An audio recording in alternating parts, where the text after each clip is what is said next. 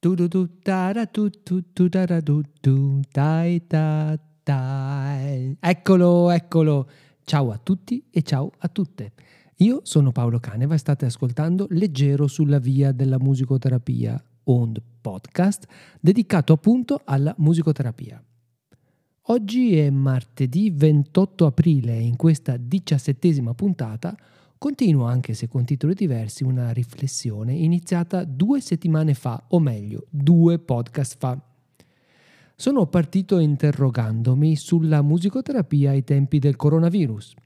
Poi la scorsa settimana ho fatto un piccolo approfondimento su Zoom e oggi vorrei concludere con una riflessione più generica su come questa pandemia ci spinga a confrontarci massicciamente con il mondo della tecnologia, non soltanto per parlarci e vederci, con Zoom, Skype, Meet, ma anche per trovare soluzioni sonoro-strumentali.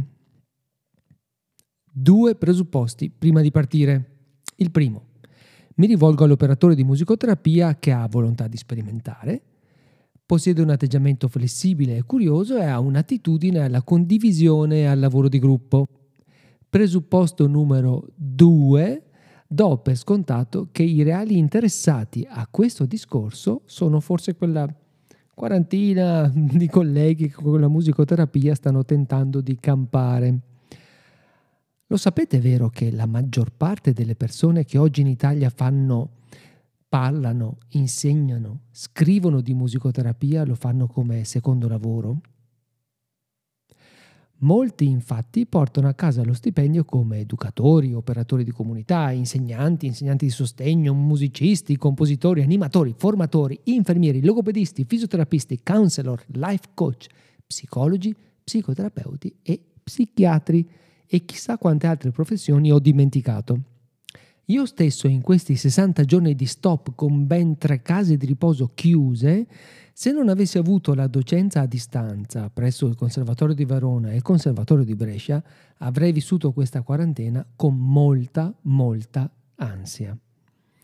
Quindi, grazie al Covid-19, ecco riattualizzato e trasportato nel mondo reale il vecchissimo discorso dicotomico strumenti acustici o elettrici, elettronica o liuteria, analogico o digitale in musicoterapia, con una piccolissima differenza.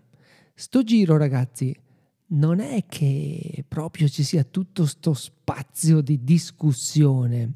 Se possiamo permetterci di aspettare un anno, un anno e mezzo perché siamo ricchi di famiglia, mantenuti o con altre fonti di reddito, continueremo a parlare di epistemologia della musicoterapia, tutela della professione, differenza tra musicoterapia e animazione, tra musicoterapia e educazione, di modelli e tecniche di musicoterapia, di protocolli e storia della musicoterapia, di osservazione e ricerca in musicoterapia, di il mio titolo vale più del tuo, di riconoscimento della professione, di quello che faccio lo posso chiamare o no musicoterapia. Altrimenti, se siamo in quei 40, vi ricordate quella quarantina i 40 ladroni, ecco, se siamo in quei 40 ladroni, ci conviene sfruttare questa quarantena come l'occasione che il destino ci offre per vaccinare un pensiero musicoterapico che si sta attorcigliando su se stesso.